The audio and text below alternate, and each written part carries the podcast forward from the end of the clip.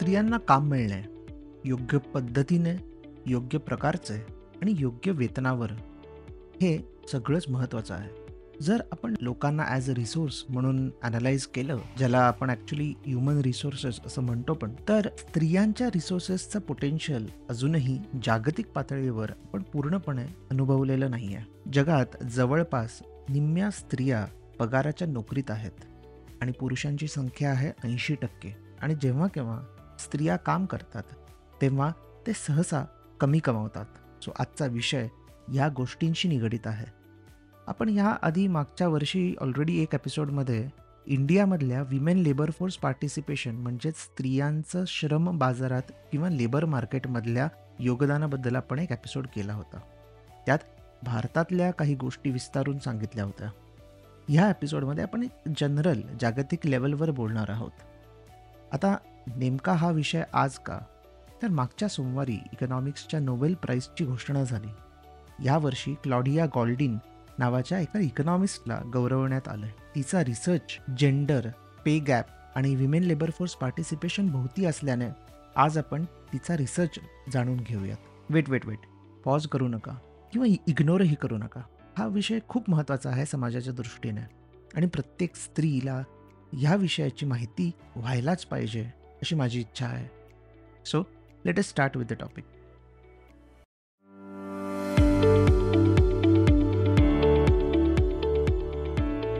This podcast is a labour of love. हा podcast मला produce करायला जेवढी मजा येते, तेवढंच आय होप तुम्हालाही ऐकून याचा उपयोग झाला असेल. तर आता तुम्ही या पॉडकास्ट प्रोडक्शनमध्ये माझी साथ देऊ शकता. शो नोट्समध्ये दिलेल्या एका लिंकवर जाऊन तुम्ही माझी एक कॉफी स्पॉन्सर करू शकता किंवा एक अख्खा heavy lunch. Keep listening and sharing this podcast. Thank you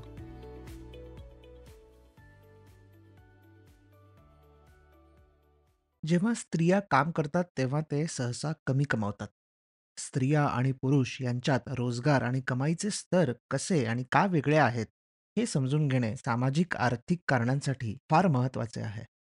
जर महिलांना लेबर मार्केटमध्ये इक्वल अपॉर्च्युनिटीज नसतील किंवा असल्या तरी त्यात अनइक्वल वागणूक असेल किंवा अनइक्वल कंडिशन्स असतील, तर त्यांचे श्रम आणि कौशल्य म्हणजेच लेबर आणि स्किल्स हे वाया जातात. क्लॉडिया गॉल्डिनने तिच्या रिसर्चमधून बऱ्याच गोष्टी समोर आणल्या.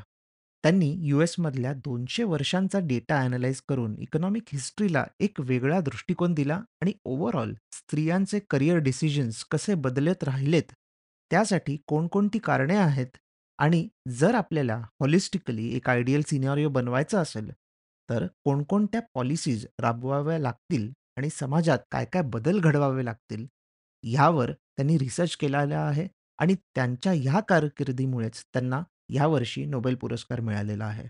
आणि अजून एक महत्त्वाची गोष्ट म्हणजे त्यांच्या रिसर्च येईपर्यंत बऱ्याच गोष्टी आपल्याला माहिती नव्हत्या.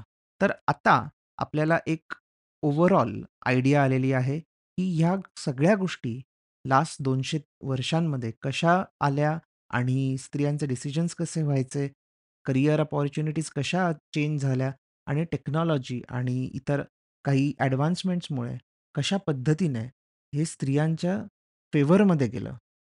हे सगळं आपण ह्या एपिसोडमध्ये जाणून घेऊयात.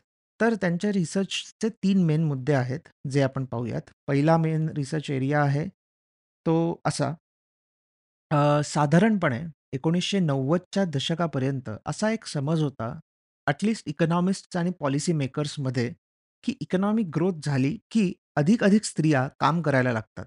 पण हे कशावरून त्यांचा निष्कर्ष असा आलेला? कारण त्या लोकांनी त्यावेळेला रिसेंट डेटा ॲनलाईज केलेला होता. फार जुना डेटा पाहिला नव्हता आणि त्यामुळे लाँग टर्ममध्ये याचा ट्रेंड कसा असतो, हे ॲज सच आपण दुर्लक्षित केलं होतं. मग गोल्डिनच्या रिसर्चमधून काय-काय समोर आलं, हे पाहूयात. पहिली गोष्ट, की गव्हर्नमेंटच्या डेटामध्ये जो युजली सेन्सस थ्रू आपल्याला कळतो, त्यात नीट कळतच नव्हतं, की एक्झॅक्टली किती स्त्रिया काम करतायत. सो बेसिकली डेटा कलेक्शन जी पहिली पायरी असते कोणत्याही ॲनालिसिसमध्ये, तर त्यातच गडबड होती. फॉर एक्झाम्पल पूर्वी यूएसमध्ये ऑक्युपेशन या सेक्शनखाली किंवा या मेनूखाली वाईफ किंवा बायको असं लिहिणं चालायचं. या व्यतिरिक्त अनेक घरांमध्ये स्त्रिया शेती आणि घरगुती व्यवसायांमध्ये हातभार लावायच्या. पण त्यांचा लेबर फोर्समध्ये काउंटिंगच व्हायचं नाही. हे 1890च्या काळात साधारणपणे आणि तेही यू एसमध्ये ह्या टाईपचा प्रॉब्लेम सध्या आपल्याकडे होतोय, की एक्झॅक्टली किती स्त्रिया काम करतात, यामध्ये आपल्याकडे बरेच कॉन्ट्राडिक्टरी स्टेटमेंट्स आहेत. फुल पिक्चर क्लिअर नाही आहे सो तेव्हा पण यूएसमध्ये अशा प्रकारच्या वेगवेगळ्या गोष्टी तिकडे निर्माण झालेल्या. सो त्यांच्या रिसर्चमधून हे समोर आलं, की 1890च्या आसपास जे गव्हर्नमेंट रेकॉर्ड्स आहेत, त्यात दिलेल्या women labour force participation rate म्हणजेच अख्ख्या पॉप्युलेशनमधल्या किती स्त्रिया काम करतात, याचं प्रपोर्शन ॲक्चुअलमध्ये गव्हर्नमेंट रेकॉर्ड्सपेक्षा खूप पटीने जास्त होतं. जास्त म्हणजे तिप्पट, ओके. असं 10-20% वगैरे जास्त नाही, तिप्पट जास्त होतं. आता दुसरा मुद्दा जो त्यांच्या रिसर्चमधून समोर आला, की अ, जर आपण हा जो ॲडजस्टेड डेटा आहे, म्हणजे हे जे तिप्पट स्त्रिया जे काम करत आहेत, असा गृहीत धरून आपण जर पुढे एनालिसिस केलं, तर त्यांच्या अशा लक्षात आलं, की 19व्या शतकात औद्योगिकरणाच्या पूर्वी म्हणजेच इंडस्ट्रियल रिव्होल्यूशनच्या आधी women labour force participation rate जास्त असण्याची शक्यता होती. याचं एक महत्त्वाचं कारण असं, की इंडस्ट्रियलायझेशन नंतर स्त्रियांना काम करण्याच्या संधी कमी झाल्या आणि त्याचं मेन कारण म्हणजे घर सोडून बाहेर जाऊ शकत नव्हत्या स्त्रिया. मग जर घरी मूल वगैरे असेल, तर ते सांभाळायला घरीच बसावं लागायचं. त्यामुळे ऑटोमॅटिकली स्त्रिया बाहेर जाऊन फॅक्टरीमध्ये वर्कर म्हणून काम करू शकत नव्हत्या. पण जेव्हा ॲग्रिकल्चरवर सर्वाधिक गोष्टी डिपेंडंट होत्या, त्यावेळेला असं व्हायचं नाही. कारण त्यावेळेला कसं घर आणि शेजारीच शेती असायची. त्यामुळे ऑटोमॅटिकली घर प्लस काम इझिली मॅनेज व्हायचं. इंडस्ट्रियल रिव्होल्यूशन नंतर ते चेंज झालं. आता तिसरी गोष्ट, जे 20व्या शतकात त्यांना असं सापडलं, की आपल्याला असं दिसलं, काम करणाऱ्या स्त्रियांची संख्या हळू वाढत गेली. पण त्यात एक वेगळा अँगल होता.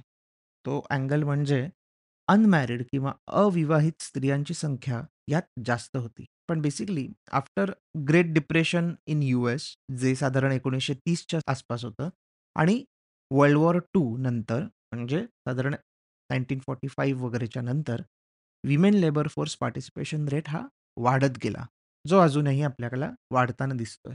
सो त्यात आपल्याला बेसिक हा अँगल आहे, की अनमॅरिड विमेनचा पार्टिसिपेशन रेट मॅरिड विमेन्सपेक्षा जास्त होतं. सो हे असे 3 मेन मुद्दे त्यांच्या पहिल्या रिसर्चमधनं समोर आले. सो बेसिकली त्यांनी हे दाखवून दिलं, की इकॉनॉमिक ग्रोथ आणि विमेन लेबर फोर्स पार्टिसिपेशन हे डायरेक्टली लिंक्ड नाहीयेत. अनेक फॅक्टर्स एकत्र येतात आणि म्हणून ॲट लीस्ट 200 वर्षांची तरी हिस्ट्री आपल्याला माहिती असली पाहिजे. त्यांच्या अजून एक गोष्ट यात साधारण लक्षात आली, की याचं रिलेशनशिप हे यू शेप्ड आहे. यू शेप म्हणजे ॲक्चुअली इंग्लिशमधला जर यू आकार आपण घेतला, की बेसिकली आधी वर असणार, मग हळू-हळू, हळू-हळू, हळू-हळू खाली येणार, मग एका पॉइंटला हळूच वर जाणार आणि मग यू आकार जसा बनतो, तसा हा यू आकारासारखा आहे.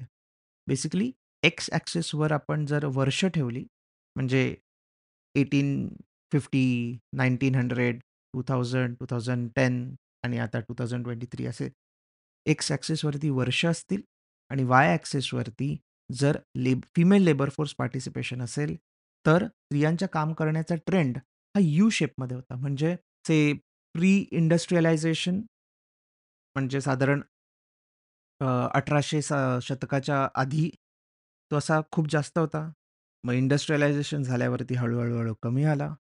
मग 1930s आणि ह्या पिरियडच्या आसपास एकदम खालती गेला आणि आफ्टर वर्ल्ड वॉर्स तो हळूहळू हळू वाढत गेला आणि आपल्याला आत्ता तो ॲट पीक झालेला दिसतोय. त्यांचं दुसरं महत्त्वाचं रिसर्च म्हणजे इम्पॉर्टन्स ऑफ एक्स्पेक्टेशन. सो जेव्हा एखादी जनरेशन लेबर मार्केटमध्ये जाते. लेबर मार्केटमध्ये जाते म्हणजे बेसिकली काम करायला सुरुवात करते आणि काम करायला सुरुवात करते म्हणजे साधारणपणे आपण अज्युम करूया, की ग्रॅज्युएट झाल्यावरती पण जेव्हा काम करायला लागतो, आपल्याबरोबर बरेच लोक असतात. तर अख्खी एक जनरेशन त्यावेळेला काम करायला लागते. करेक्ट? त्यावेळेला नेमकं काय-काय होतं याचं विश्लेषण त्यांनी केलेलं. सो ते पाहूयात काय? 20व्या शतकाच्या सुरुवातीला बहुतेक स्त्रिया लग्नाच्या आधी काही वर्ष काम करायचे आणि लग्न झाल्यानंतर त्यांच्याकडून अशी अपेक्षा अशा असायची, की लग्नानंतर त्या नोकरी व्यवसाय सोडून देतील. सो अशा अपेक्षा किंवा एक्स्पेक्टेशन्स असल्यामुळे स्त्रियांचे करियर चॉईसेस लिमिटेड असायचे. यानंतर म्हणजेच second half of 20th century साधारणपणे 1950 नंतर असा समाजात ट्रेंड झाला, की स्त्रियांनी मुलं मोठी झाल्यावर काम करायला हरकत नाहीये. आय थिंक आपल्या ओळखीत अशाच अनेक स्त्रिया असतील, ज्यांनी असा निर्णय घेतला असेल, की मुली मुलं मोठी झाल्यावरती ते लोकं काम करायला लागलेत. पण ह्यात एक प्रॉब्लेम येतो. तर तो काय, की जेव्हा स्त्रिया पुन्हा काम करायला जातात, त्यांचं क्वालिफिकेशन आणि त्यांचा स्किल सेट हा कदाचित आउटडेटेड होऊ शकतो. कारण 20-25 वर्षांपूर्वी काही गोष्टी शिकलेल्या होत्या त्यांनी. त्या गोष्टीवरून आज त्यांना काम मिळवावं लागायचं. प्लस यात आणखीन एक इश्यू म्हणजे तुम्ही एका काळात जन्माला येता, तेव्हाची सामाजिक परिस्थिती वेगळी असते आणि म्हणून तुमचे पालक तुमच्यावर एका प्रकारे अपेक्षांचं ओझं म्हणा किंवा कंडिशन्स म्हणा, एका टाईपच्या निर्माण केले जातात तुमच्या अवतीभोवती आणि जेव्हा तुम्ही मोठे होता, तेव्हा सोशल कंडिशन्स वेगळ्या असतात आणि तुमच्या अपेक्षा, सोसायटी आणि घरच्यांच्या अपेक्षा तुमच्याकडून या वेगळ्या असतात. सो तुमचा डिसिजन त्याप्रकारे इन्फ्लुअन्स होतो. आता या पॉइंटला गोल्डिन म्हणतात, की जेव्हा फॉर एक्झाम्पल तो डिसिजन 1930 किंवा 1940 मधली स्त्री घेत होती, तेव्हा तिला हे माहिती नव्हतं, की मुलं मोठी झाल्यावर मला काम करता येणार आहे. सो तिचे डिसिजन्स त्यावेळेला त्यावेळेच्या सोसायटी आणि अपेक्षांच्या प्रमाणे असायचे आणि म्हणून जेव्हा पुन्हा एकदा त्या जॉब करायला लागल्या, तेव्हा त्यांना असं लक्षात आलं, की त्यांच्या स्किल्स आणि नॉलेजचा पुरेसा उपयोग होत नाहीये आणि म्हणून 1970 च्या काळापर्यंत स्त्रियांचे करियर रिलेटेड डिसिजन्स होते, हे बऱ्याचदा मिसमॅच्ड वाटू शकतात. पण त्यानंतरच्या काळात जी जनरेशन मोठी झाली, त्यांना नेमकं कळलं, की काय केले पाहिजे आणि त्यामुळे त्यांनी त्यांच्या मुलांवर एस्पेशली मुलींच्या शिक्षणाकडे जोर दिला, त्यांच्यात इन्व्हेस्ट केलं आणि म्हणून साधारणपणे 1990 नंतरच्या काळात आपल्याला अनेक उच्च शिक्षित स्त्रिया दिसायला लागल्या आणि त्यावेळेला आपल्याला असं दिसलं, की लग्न आणि मुलं ह्या गोष्टींकडे न झुकता स्त्रियांचा करिअरकडे कल जास्त आहे. कारण त्यावेळेला त्यांच्या करिअर चॉईसेस आणखीन चांगले झाले. त्यांना माहिती झालं, की करिअर ब्रेक घेतला तरी फार नसणार आहे आणि म्हणूनच अलीकडच्या दशकामध्ये आपल्याला असंही दिसतं, की स्त्रियांच्या शिक्षणाची शक्यता वाढली आणि श्रीमंत देशांमध्ये स्त्रियांचं शिक्षण सामान्यतः पुरुषांपेक्षा अधिकच आहे. सो बेसिकली किती कॉम्प्लिकेशन्स येतात बघा. करियर चॉईस हे आपल्या समाजावरती डिपेंडंट असतात बऱ्याचदा आणि आत्ताच्या कंडिशन्स आपण जेव्हा नंतर ॲक्च्युअल काम करणाऱ्या कंडिशन्सपेक्षा वेगळ्या असतात. सो बेसिकली तेव्हा अ, आधीच्या काळात त्यांना असं माहिती नव्हतं, की मी पुन्हा जाऊन काम करू शकते. म्हणून सुरुवातीला जेव्हा त्यांनी डिसिजन घेतला करिअरचा तेव्हा अशा पद्धतीने घेतला, की ओके पुढे जाऊन तर काही काम करायचं नाहीये. त्यामुळे फालतूचा वेळ शिक्षणात कशाला घालवायचा? त्यामुळे काहीतरी कुकिंग शिकलं, काहीतरी वेगवेगळं शिवणकाम वगैरे शिकलं. अशा पद्धतीमध्ये टाईम इन्व्हेस्ट झालेला. नंतर त्यांना कळलं, की अरे काम तर करू शकतो. म्हणून मग पुढच्या पिढीने ते नीट केलं आणि मग ही पुढची पिढी जी आत्ताची चालू आहे, त्यांचे करिअर चॉईसेस आणखीनच छान होतात अजून-अजून. बिकॉज समाजाची अपेक्षा पण हळूहळू आता बदलतायत. आणि अलीकडच्या काळात सर्वात महत्त्वाचा एक ड्रामॅटिक चेंज होता, ते म्हणजे पिल्स किंवा आपण ज्याला गर्भनिरोधक गोळ्या म्हणतो आणि ह्या गोष्टीमुळे स्त्रियांचा करिअरकडे बघायचा दृष्टिकोन चेंज झाला. पण आता एवढं झालं, तरी देखील एक गोष्ट कायमच आहे, ती म्हणजे पे गॅप.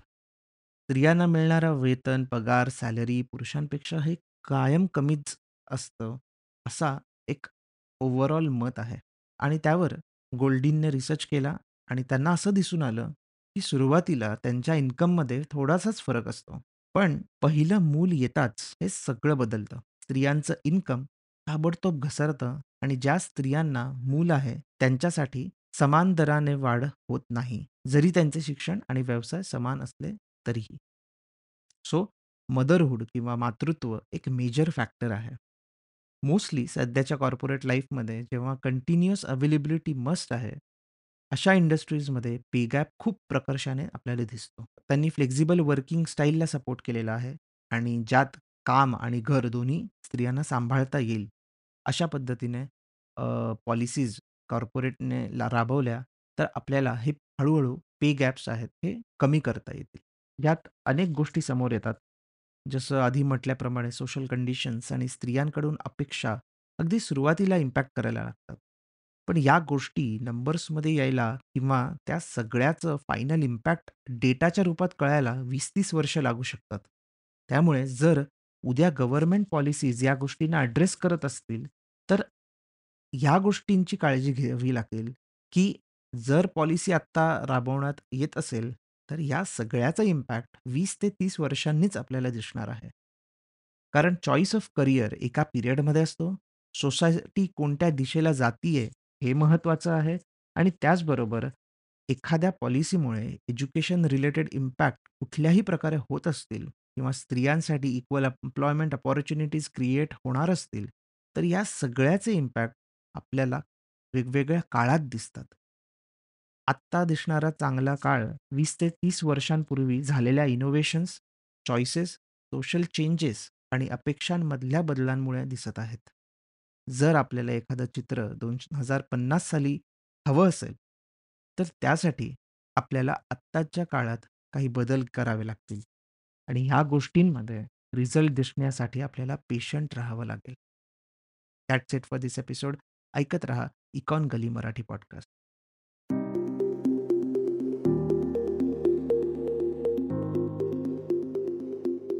तुम्ही हा episode Spotify, Apple Podcast, ब्रिंच pods, Gaana, Jio Saavn, Amazon Music, Wynk Music apps, Econ गलीच्या वेबसाईटवर आणि कुठल्याही लीडिंग पॉडकास्ट ॲप्सवर ऐकू शकता. मी दर सोमवारी नवीन एपिसोड घेऊन येतो. तुमचा फीडबॅक आणि सजेशन्स शो नोट्समध्ये दिलेल्या माझ्या ब्लॉग, लिंक्डइन किंवा ट्विटर अकाउंट्सवरून मला नक्की कळवा. See you in the next week.